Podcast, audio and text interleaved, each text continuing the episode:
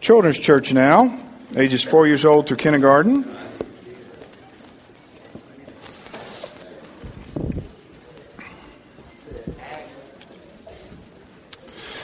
Acts chapter 24. Acts chapter 24. You should have received an outline in your bulletin. If you did not, get one if you'll raise your hand. And our ushers will get you one of those here momentarily. So, where's Mark? He's back there on the back row. Good Baptist this morning, right? So, Mark, we need to practice something, right? Did I hear that Mark um, announced we were taking up the Lance Armstrong Easter offering this morning? What was that? Is Annie Moon. Wow. Okay. Well, you know that's okay. That's all right. We get them. We get them.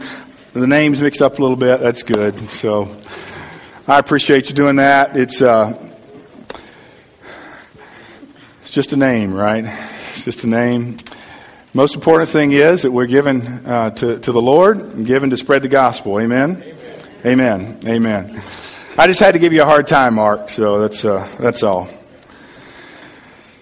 Well, this morning we're continuing in our series on the book of Acts, in Acts chapter 24. We are approaching the end of Acts, right? We're getting there. A few more chapters, uh, and we'll be there. I want to share a story with you this morning uh, story told by a gentleman by the name of Mark Ashton. He tells a story about a philosophy professor at the University of Illinois by the name of Roger Wingert. And he, this professor, Roger Wingert, often begins, he says, his introductory ethics classes by asking how many of his students believe that truth is relative. Usually, when he asks that nowadays, he usually gets a show of hands that represents about two thirds to three fourths of uh, the students that he has in his class. Two thirds to three fourths of them think that truth is relative. So he goes on he to discuss the syllabus, kind of all the normal things a professor does, discusses the syllabus, test dates, papers, content of the course. But then he informs the class that they will not be graded on all of that stuff. But instead, he is going to grade them based on their height. Just like you. Yeah, exactly. He gets a few chuckles and so forth. Usually gets a tall guy says, Amen. Until he says, short people get A's, tall people flunk. Rhonda, what do you say to that? Amen, right? Amen. Well, uh, he, as he continues with the ruse, inevitably a student raises their hand and says, Professor, that grading system is not fair. To which he says, Listen, I'm the professor. I can grade however, however I want. The students insist, but what you ought to do is grade us according to how well we learn the material. You should look at our papers and, and exams and see how well we've understood the content of the course and grade us on that. Everybody, of course, nods, especially the tall people, right? They nod and everything. Then he replies, he says, By using words like should and ought, you betray your alleged conviction that you say that truth is relative. If you were a true relativist, you would believe that there is no external standard to which my grading system should conform. If my truth and ethic lead me to an alternate grading system than what you think is appropriate, so be it. Say la vie. According to relativism, I can grade however I want. Now, friends, just like those students, I believe most of you and most people would have a problem with that. Amen? We understand that truth is not relative, that there is an absolute truth. Friends, yet many people in our world today continue to insist that truth is relative, and therefore they can do whatever they want. Well, listen, we're not going to get overly philosophical today. Can I get an amen on that one? Amen? All right? But we're going to get real practical. I just want to simply ask you a question. How many of you saw the picture on the front? Do you like that? Some of you hadn't even looked at it, have you? All right. You'll, ca- uh, you'll catch on to that later. Uh, but uh, the question I want to ask this morning is this What do you do with truth? What do you do with truth? Uh, we believe that truth is absolute, that it's not relative, and that here is the written word of truth, that truth was a person in the name of Jesus Christ. He says, I am the way, the truth, and the life. But just what do you do with truth? Uh, what do you do with truth in general? Uh, in our text today, we're going to see how three different men handled the truth. uh, how they related to the truth, how they responded to the truth. And, and, and I want to simply ask you a question. I want you, as we look at these three men today, I want you to simply ask yourself, which one of these men do I most resemble? Which one of these men do I most resemble? So take your outline this morning. Number one, the first man we're going to look at is a man by the name of Tertullus. Are you like Tertullus? Do you manipulate the truth? Do you manipulate the truth? Now, Tertullus was one of those guys who used some truth, who added a lot of half truths, and even stretched the truth quite a bit, right? You know, you know anybody like that? The reality is, he had no problem with manipulating the truth to uh, his advantage to, in order to get what he wanted and to get what uh, the Jews wanted. So let's see what our text says and let's see what Tertullus says. Look at chapter 24, beginning in verse 1 says, Now after five days, Ananias the high priest came down with the elders and a certain orator named Tertullus. Now, where were they going? If you remember in chapter 23, Paul had been taken to where? Caesarea, and uh, which was uh, kind of the uh, Roman headquarters in that area. He'd been taken there and had been uh, was being held captive until uh, the, his accusers came to present their case. And so here they are, about five days later. Uh, the, the elders of the Jews and the high priest come, those from the Sanhedrin, but they bring a guy with them by the name of Tertullus. Now, the version, New King James Version, says that he was an orator. Some of your versions may say that he's an advocate. Uh, what's a term we use for that nowadays? A lawyer, right? A lawyer. He was their version of a lawyer. A little bit different, though. While he was versed somewhat in Jewish law and Roman law, uh, he was a lawyer, and, and, and in this type of position, people would hire them, much like we would hire a lawyer today to represent us. But he was more of a speaker than he was an expert in the law. And so uh, that's why some of the translations translated orator, because he was, he was well versed in speaking and presenting a case. And so that's why the Jews brought, them, brought him with them, so that he could present their case to Felix. It says, These gave evidence to the governor, Felix, against Paul. And when he was called upon, Tertullus began his accusation, saying, Seeing that through you we enjoy great peace, and prosperity is being brought to this nation by your foresight, we accept it always in all places, most noble Felix, with all thankfulness. Now, it's a good thing that Tertullus was a flatterer. that's kind of what he starts off doing here. He's just flattering Felix. And uh, it's a good thing he was because Felix was not a great ruler. Uh, he was a corrupt man and, and a wicked man, and he really, really didn't even care about doing what was right, as we'll see a little bit later on. Uh, so uh, here, Tertullus gives the obligatory uh, uh, niceties and so forth, and then begins what he really came to say. Verse 4 says, Nevertheless, not to be tedious to you any further, I beg you to hear by your courtesy or by your kindness a few words from us. For we have found this man a plague, a creator of dissension among all the Jews. Now, it's interesting there that they call him a plague. It's just literally, they're, saying, listen, uh, the first accusation we have against this guy is he's a pest.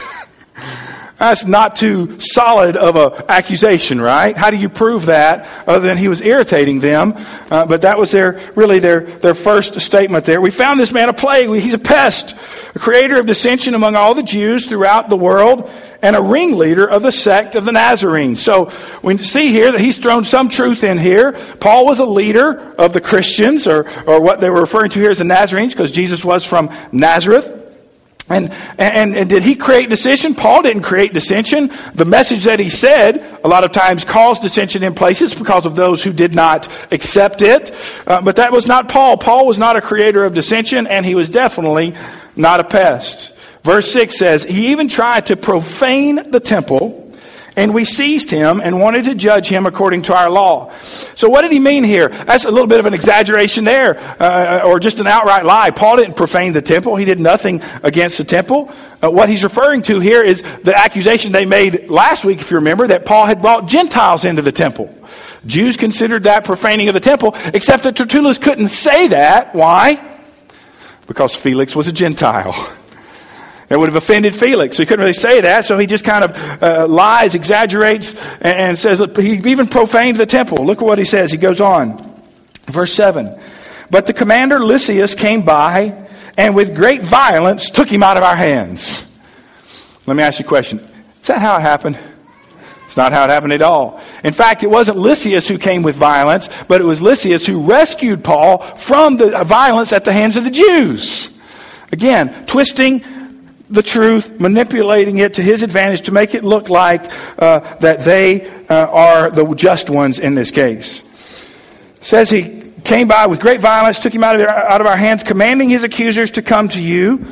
By examining him yourself, you may ascertain all these things of which we accuse him. Also, a little bit uh, of a stretching of the truth. Tertullus makes it sound like Lysias put a big burden on them that they had to come and they had to present this case, when in reality they didn't have to go to Felix, but they wanted to go and present that case and push the matter against Paul. But even their lies, even we see with the lying and all the twisting that their case did not amount to anything actually deserving of death.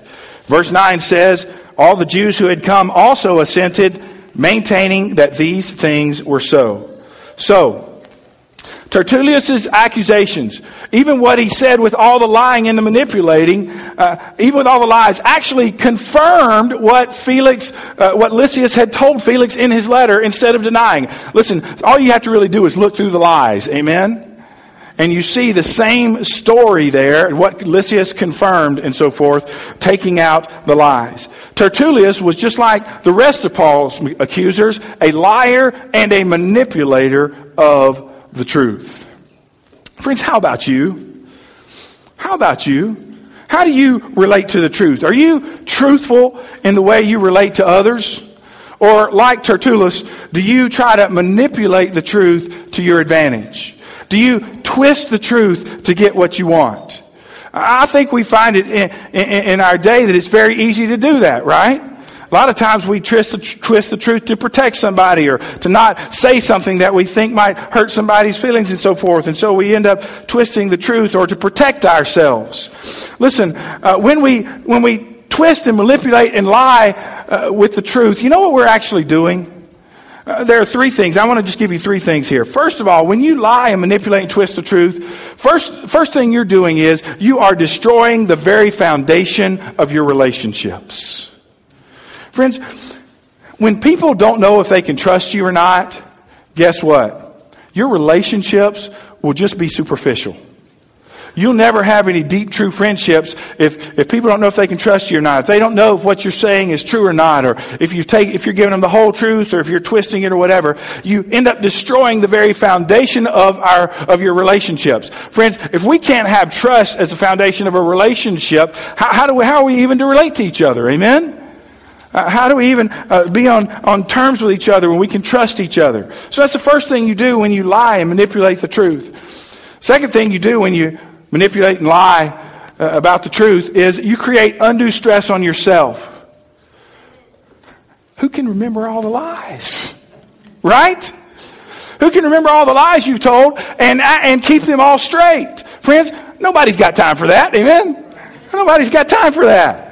Listen, you will take more time and energy and effort in trying to remember all the lies and trying to remember what you said before and how you say it again and how you don't say what you what, you shouldn't. You know, have you ever been around somebody and, and, and I don't know about you, but I don't memorize every conversation I have. But somebody then, they, they've told you some things and later on they tell you something and you're just kind of scratching your head and you're like, that doesn't match up with what they said. Oh, man, and here's what I usually do. Maybe that was me, right? Maybe I just don't remember it. But, but here's the, it keeps a distance in that relationship. And all they're doing is hurting themselves. They're undermining the relationships. And listen, uh, they're creating undue stress by having to try and remember all of those lies. Friends, listen, that's why coming to Jesus and confessing and living a clean, with a clean conscience is, is the only way to truly be free. Amen? Listen, when you live honestly before the Lord, you don't have to remember all the lies. You don't have to have all that confusion in your head. You can live with a totally free conscience as the Apostle Paul said he did. Amen? So not only are you destroying the very foundation of your relationships, not only are you creating undue stress in your own life, but friends, when you lie and manipulate the truth, you are actually deceiving yourself and even violating your own conscience. Listen, some people tell so many lies that it becomes, it, it becomes where it's not even a big deal to them anymore. It becomes a habit for them. They see truth as something to be manipulated for their advantage instead of something to live by. And, and, and, by doing this, what they are inadvertently doing is searing their conscience. They're hardening their heart. They're damaging uh, what's on the inside, and they're creating a facade that others know them by, but is not the real them. Friends, when you make lying and manipulating uh, the truth a habit in your life, you hurt yourself, but you not only hurt yourself, you hurt others as well. Amen? You say, but Pastor, I don't tell any big lies. The lies I tell are just little bitty lies. I just tell a little white lie every now and then, right? Or, and maybe I maybe I fib every now and then, stretch the truth. But Pastor, listen, it doesn't hurt anyone. I promise you, it I would never hurt anybody. Researcher Dan Ariely recently did a massive study to try to understand why some people lie, cheat, and steal. Ariely and his team went to multiple co- college campuses and offered to pay students for every math puzzle they could solve in five minutes. Good way to make money for students, right? At the end of the five minutes, the students were asked to grade their own papers and then take them to the back of the room and shred them, then come back to the, uh, uh, to the researcher and report how many they got right. What the students didn't know was that the shredder in the back didn't actually shred the papers. so that the researchers could go back and check to see if they were actually telling the truth. When the researchers actually went back and, and checked on all of that, what they found out was that on average, students reported that they uh, solved six problems on average when they actually only solved four. However, over the course of their research, they tested over 30,000 students in countries all over the world. They only found 12 people who could be classified as big cheaters. Only 12 out of 30,000 could be really just kind of cheated a ton. And we say, wow, that's pretty good, Pastor, right? Well, not so fast. While they only found 12 big cheaters, they found 18,000 little cheaters relatively small cheaters who only stole, who only misreported a couple of, a couple of questions, a couple of uh, problems that they said they got right that they really didn't, and so ended up only stealing a couple of dollars apiece in their reward. Now, that doesn't sound too bad, right? Until you do the math. That's when, when you see that, that even little things add up. The total amount the big cheaters ended up uh, cheating them out of was uh, only totaled $150 while the total amount the small cheaters stole was about $36,000. Here's what the researchers concluded. They came to the conclusion that most dishonesty happens among ordinary people who think of themselves as basically honest. But when added together, all this little dishonesty has a huge impact. People that think they're basically honest, but they just lie every now and then. They just tell a little white lie or a little short, a little fib here, a little stretch the truth every now and then. Here's what he says, says most of the problems faced by the human race are not rooted in the lives of life's big cheaters, but are rooted in the lives of typical ordinary people who constantly find ways to rationalize their own sinful behavior. It's kind of what we do, isn't it? We rationalize. We, we, we come up with excuses. We, we, we, we, we, we in our mind, uh, we, we, we, we talk it through and we talk ourselves into that something's okay when it's really not. You know, I mentioned something last week. And I said most people, I believe, already know uh, what right and wrong is. I believe uh, most already know uh, when God's telling them something. Many times people will come and say, Pastor, what should I do in this situation? And many times for me, it's just guiding people to help them have confidence in what God's already telling them. And so, friends, I believe many times we already know. We just talk ourselves into because why? Because we want to do what we want to do, and we don't want to do what God wants us to do, right?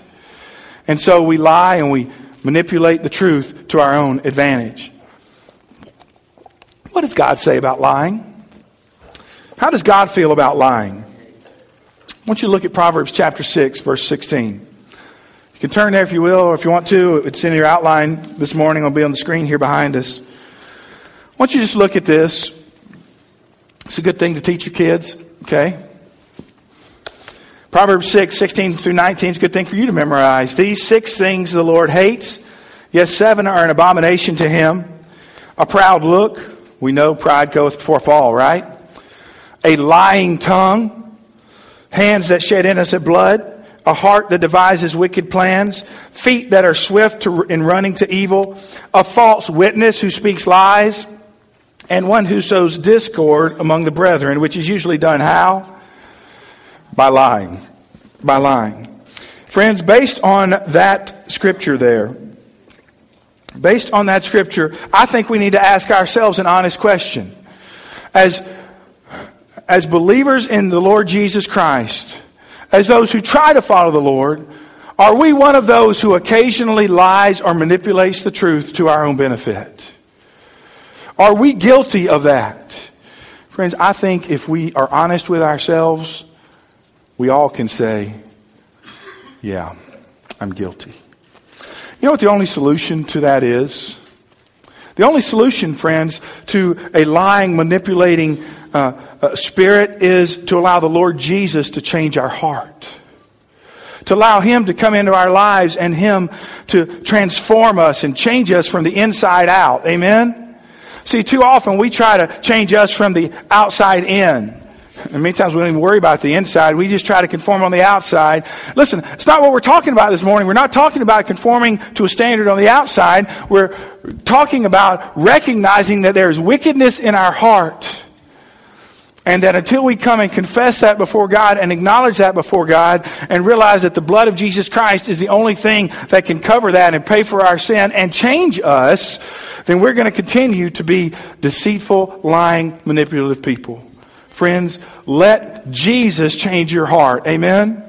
You say, oh, Pastor, well, I'm just not like that. Uh, you know, uh, uh, you hear when you hear, um, especially athletes coming and making a confession and so forth. They've done something wrong and they say, a lot of times they say, well, that's just not the kind of person I am. I know that. I was raised differently than that. Well, you may have been raised differently than that, but it is the kind of person you are because it's the kind of person we all are. We're all sinful people. And until we acknowledge that and acknowledge that there is a problem in our heart that is called sin, and it is, it is a desire to do what we want to do and not what God wants us to do, until we acknowledge that and we confess that to Him and we allow Him to come in and change that, then we're going to continue to have problems with this. Amen? Let Jesus come in and change your heart. Let's not be manipulators of the truth. Friends, I want to encourage you don't be like Tertullus, but instead, let's be like Paul. Amen? That's the second per- person we come to today that we want to look at. Let's be like Paul. Are you like Paul? Do you stand on the truth? I want you to look at verse 10.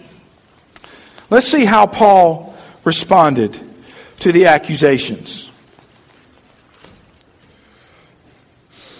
Verse 10 says Then Paul, after the governor had nodded to him to speak, answered, Inasmuch as I know that you have been for many years a judge of this nation, I do the more cheerfully answer for myself. Now, I don't know if that was a little dig at the Jews or not. I kind of think it is a little bit. But here's what Paul is saying. Listen, Paul didn't need anybody else to answer for him, right? Friends, when you're telling the truth, you can answer for yourself. Amen? Listen, I don't need a lawyer to come out and I don't need to make a statement, right?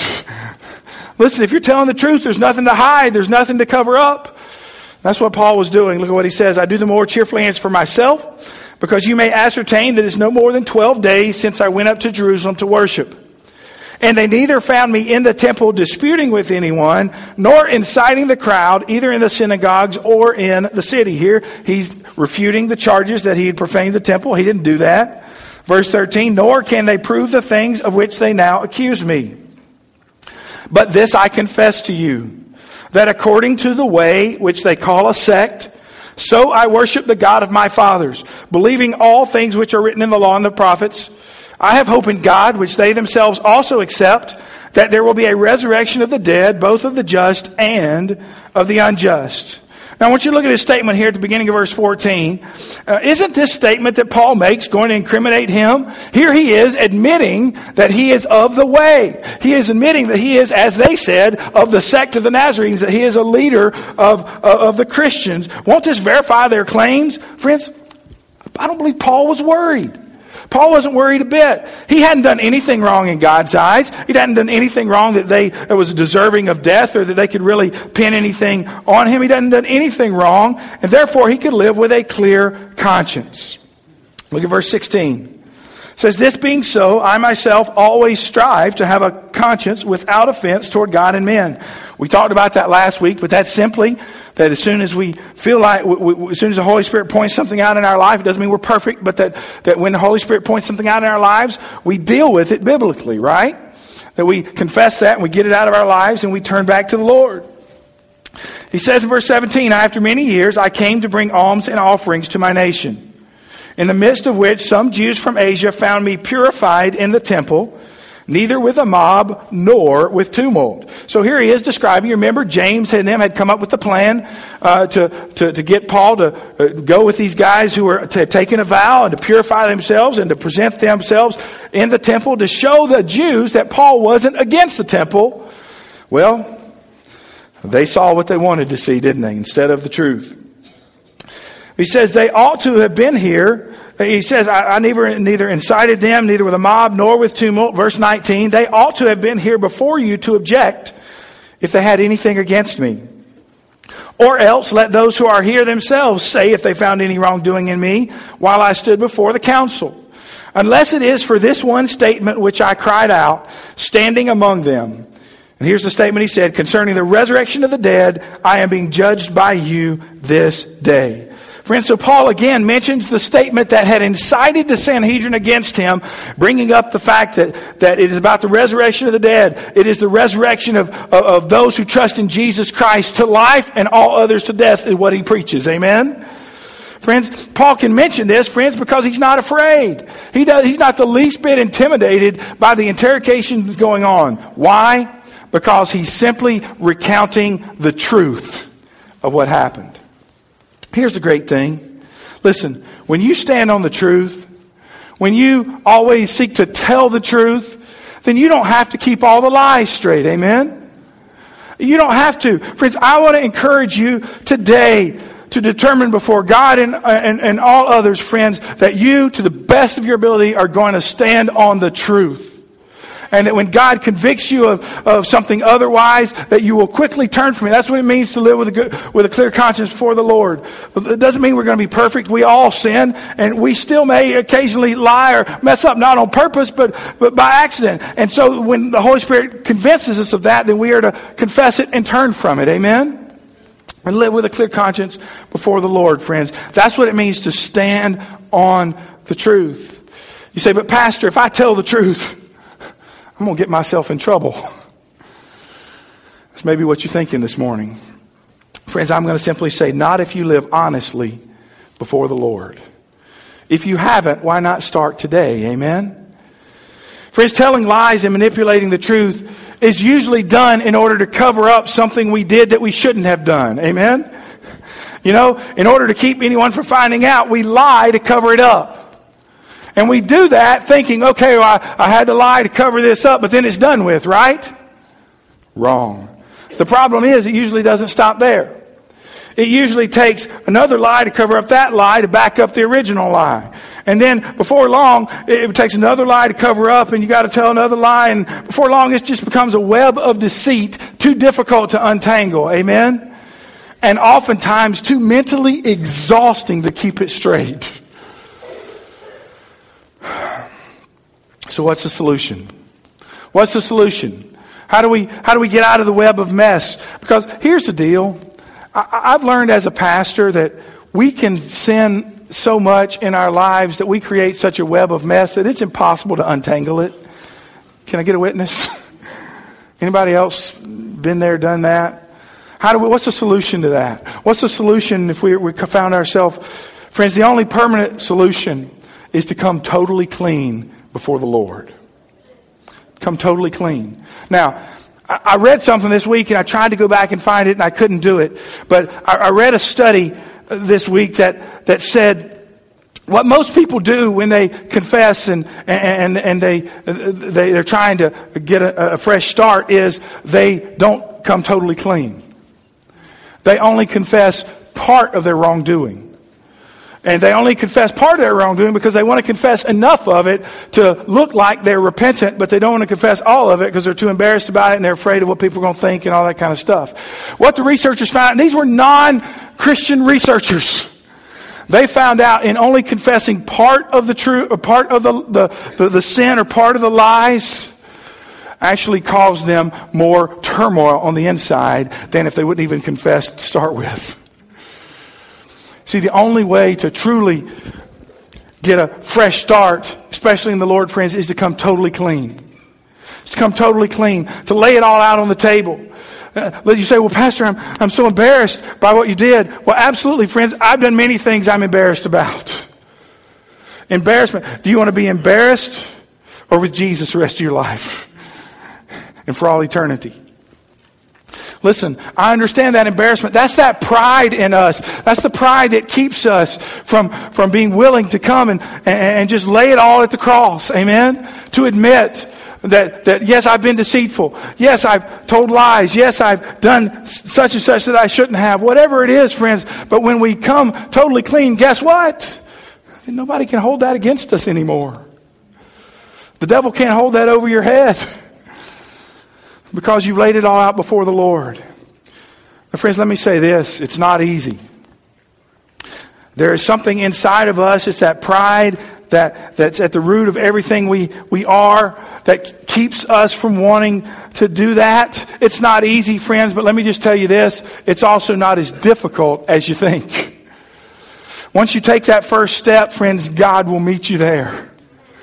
Jesus will meet you there with arms wide open. We think, what are people going to think? How are people going to view me? What are they going to say? Here's what they're going to say they're going to say, Praise God. I'm a sinner too. Let's confess our sins and let's get right before the Lord. Amen. Friends, that's what that's the only way true freedom comes. It's freeing to come clean before the Lord. It's the only way to be totally free. In fact, here's what Jesus says in Matthew chapter 11. He says, Come to me, all you who labor and are heavy laden. You have burdens. You have that turmoil on the inside where you're just trying to keep all that junk straight. You know, I, I, actually, I believe that many of the mental problems that people deal with in our country is from unconfessed sin that they've trapped inside and they're just struggling on how to cope with each and every day. Listen, God didn't want us to have to cope. He wants us to live freely. Come to the Lord and let, let Him have it all. Amen. And say, Lord, I'm putting it all at you. I want rest for my soul. Because Jesus says, Come to me, all you who labor and heavy laden, and I will give you what? Rest. Rest. Rest for your soul. Rest from the chaos. Rest from the restlessness. Amen? Friends, let's be like Paul. Let's come to Jesus. Let's stand on the truth from this point forward. And let's let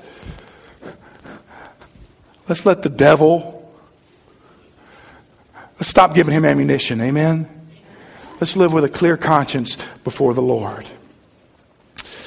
So far, we've seen, looked at Tertullus.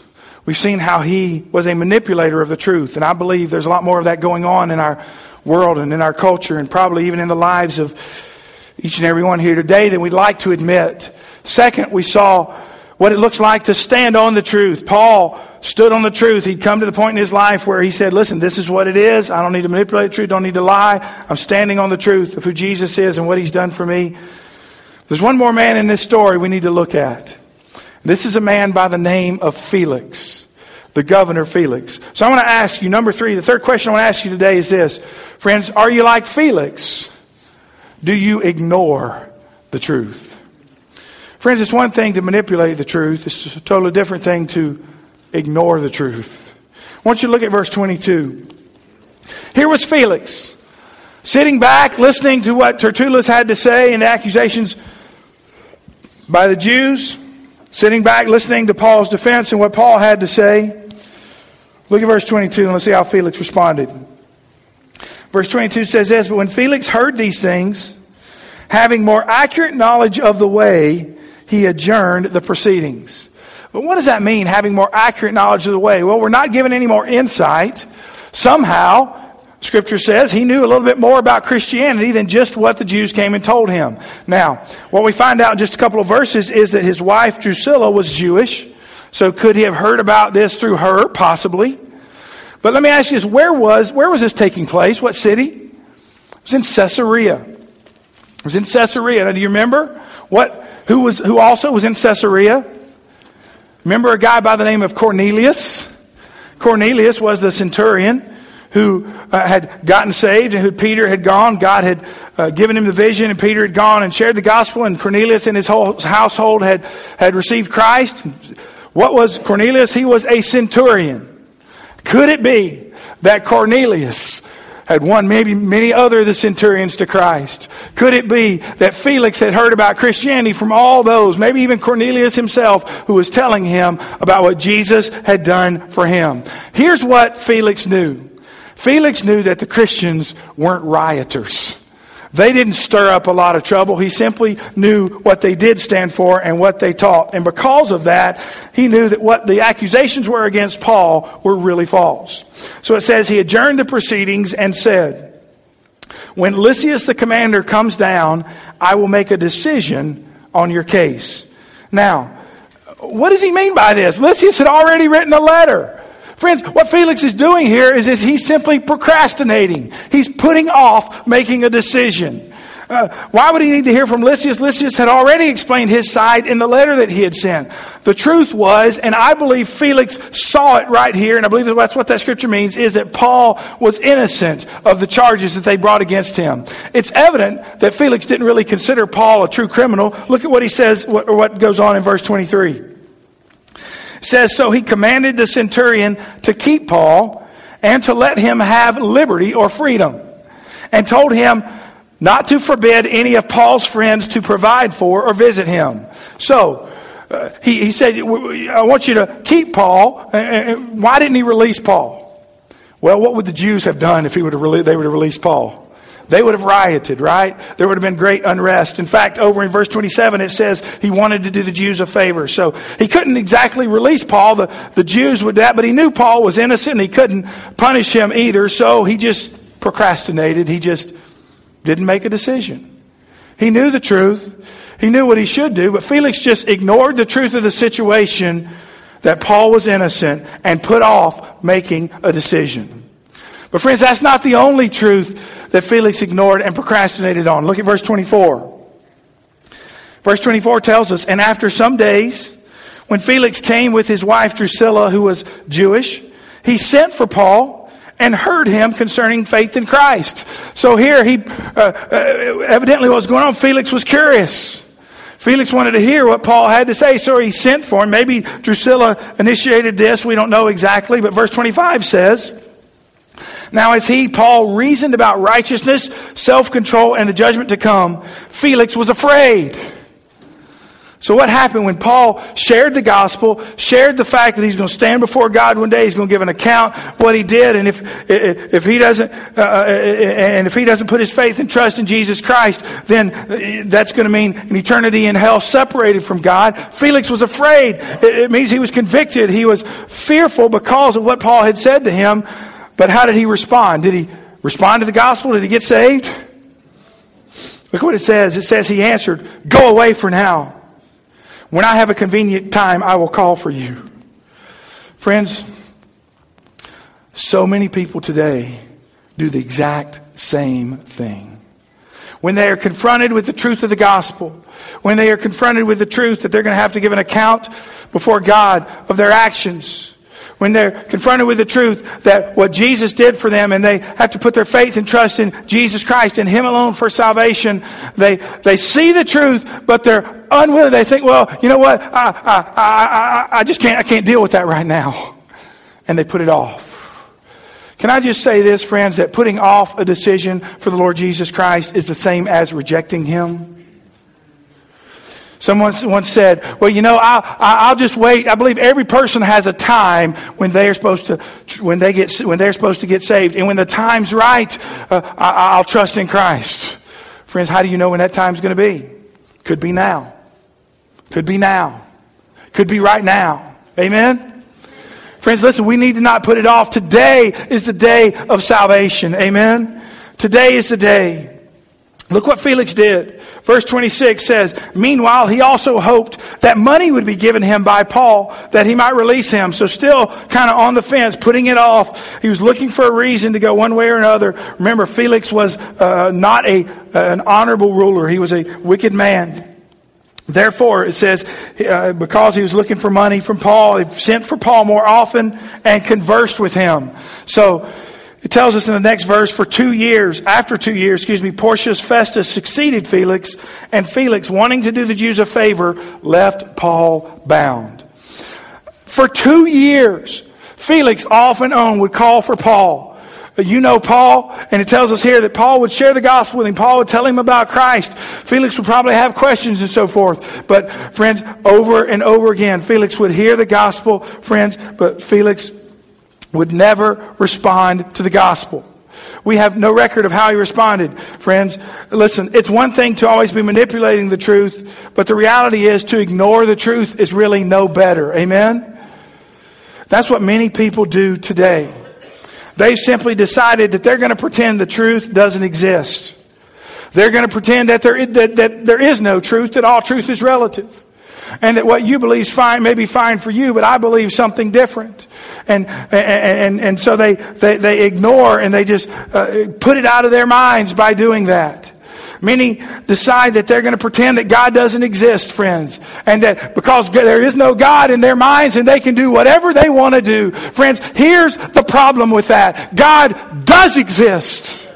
And we're all going to answer before Him one day. Amen? We're all going to be held accountable to Him.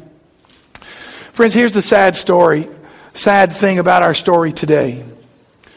Despite, and think about this, despite all those times over those two years that Felix called Paul and heard the gospel and heard him talk about Christ and heard him talk about that we're sinners and we need to put our faith and trust in Jesus as our Lord and Savior. Despite all the times he must have heard the gospel, there is no record in Scripture anywhere that Felix ever trusted Jesus as his Lord and Savior. He simply put it off and put it off and put it off until one day it was too late. Friends, there's no evidence that Felix ever accepted Christ, but let me tell you this. There is evidence about what waits each and every one of us after we die. Hebrews chapter 9, verse 27 says this For it is appointed for men to die once. What does it say? But after this, the judgment. Friends, here's the deal. We're all going to stand before God one day and give an account of our lives. Here's the scary thing we're all guilty. We're all guilty. You know, this morning we talked about lying and talking about living uh, based on the truth in our lives. Here's the problem, friends. We're all liars. Not me, Pastor. I've never told a lie in my life. You just did. That's right. You just did. If that thought even remotely went through your mind. Listen, I can't tell you how many times I've talked to people and talk to, and, and, and they literally say, No, I don't sin. I've never done anything wrong. oh, man, we are deceiving ourselves. We are deceiving ourselves. See, the problem is that we are liars at heart. We are deceitful. And our, our, our, very, the very nature of our hearts and the very nature of sin is that we try to cover it up. Friends, that's the nature of lying. Here's the thing we're all going to stand before God one day. Amen? We're all going to give an account of our life, friends. But here's the deal if we stand before God without Jesus, we're all in trouble. If we stand before God and we have Jesus, then guess what? Listen, He is our lawyer, He is our advocate.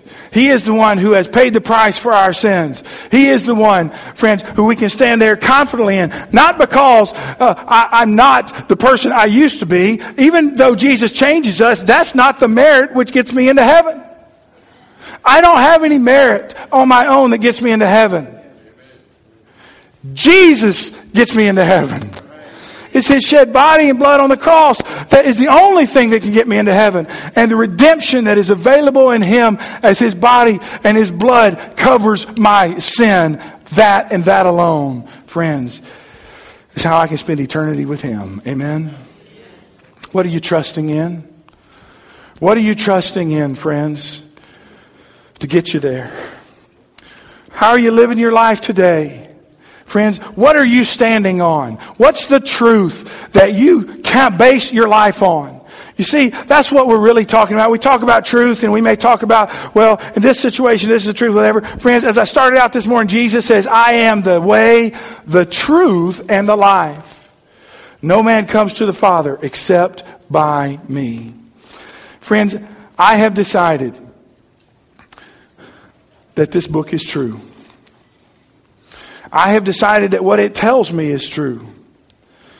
I have decided that when it describes me as a sinner, I can relate to that. I know that's true. I choose to trust that what it tells me that God did for me, that when Jesus died on the cross, that God was willing, God the Father was willing to accept his sacrifice as the penalty and punishment for my sins, so that if I would put my faith and trust in Him and Him alone, I can be redeemed and saved, and my sins can be forgiven. That's the truth that I stand on. Amen? That's what frees me and allows me to live my life based on that truth and to just to live honestly before the Lord. I'm not a perfect man. As long as I live on this earth, till we get to glory, we won't be. Friends, but we can stand on the truth of the perfect, only perfect man who ever lived, and that is Jesus Christ. I want to share with you an interesting story to close today. On February 24th, 1948, one of the most unusual operations in medical history took place in The Ohio State University's Department of Research. A stony covering was removed from around the heart of a 30 year old man by the name of Harry Bashara. You say, why was there a stony covering around the heart of this man by the name of Harry Bashara? Well, when Harry Bashara was only a boy, he had been accidentally shot by a playmate with a 22 caliber rifle. The bullet had gone in and lodged in his heart, but believe it or not, for some reason did not kill him. If they were to go in and get the bullet out at that time, they said that would have killed him, so they left it in there. However, the body, as our bodies do naturally, trying to reject foreign substances or to put a protection around them, his body began to form a lime deposit around uh, his heart. It began to form a lime deposit over uh, the protective covering of his heart and was gradually strangling his heart. The operation was a delicate one where they had to go in, they had to separate his ribs, they had to move his left lung over to one side. But, friends, as the stony coating was removed and lifted from his heart, similar even to just an orange being peeled, Immediately, the pressure on his heart was released, and his heart responded by expanding and then beginning to pump normally.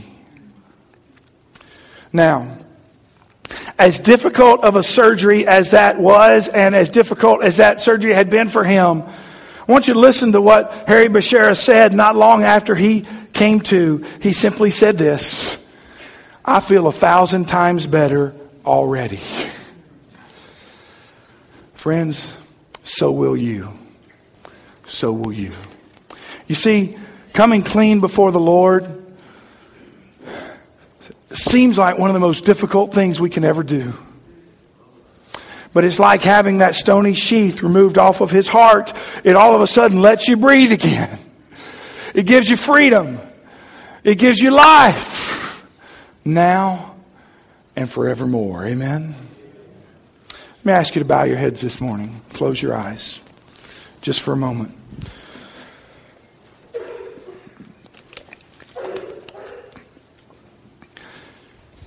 I want to ask you this morning what's God saying to you? What's God saying to you about where you are? Have you felt the guilt of your sin this morning? Have you felt, man, I am a sinner and I, yeah, I've lied before the Lord? Maybe God's brought some other things to your mind, friends, whatever it is. Listen, here's the deal, and here's how we can deal with that biblically. Would you bring it to the, to the cross? As I've said this morning, Jesus died to, to cover your sin, to pay the penalty for your sin so that you can be set free. And so I just want to ask you today, right now, right there where you are, would you just turn from your sin and turn to Jesus? Would you invite Christ to come into your life? Saying something like this Lord, I acknowledge for you today that my heart is wicked. I am a sinner. And I acknowledge before you today that I need you as my Savior. I do believe with all my heart that you died on the cross to pay the penalty for my sins. And that only by putting faith and trust in you can I be saved. And I want to do that today. Friend, will you right now begin to live your life based on the truth of who Jesus is and what he's done for you? Will you say, Lord Jesus, come into my life? I give my life to you. Maybe you're here this morning and you've trusted Christ your Lord and Savior, but there's some things in your life that you need to get out. You need to come clean before the Lord and you just confess that. Maybe you need to determine this morning if there's some people you need to go to and you need to apologize to. And you need to get right with. Friends, let's live it honestly before the Lord. Would you today? As hard as that may be, friends, it could be the best day of the rest of your life. Today, would you take that difficult step? Maybe trusting Christ for the very first time. Maybe getting some things right with Him. Heavenly Father, Lord, we love you. Lord, help us this morning to take the steps that we need to towards you. Lord, we know your arms are out open wide to receive us. Thank you for loving us. Thank you for being willing already, Lord, to forgive us. It's in your precious holy name we pray.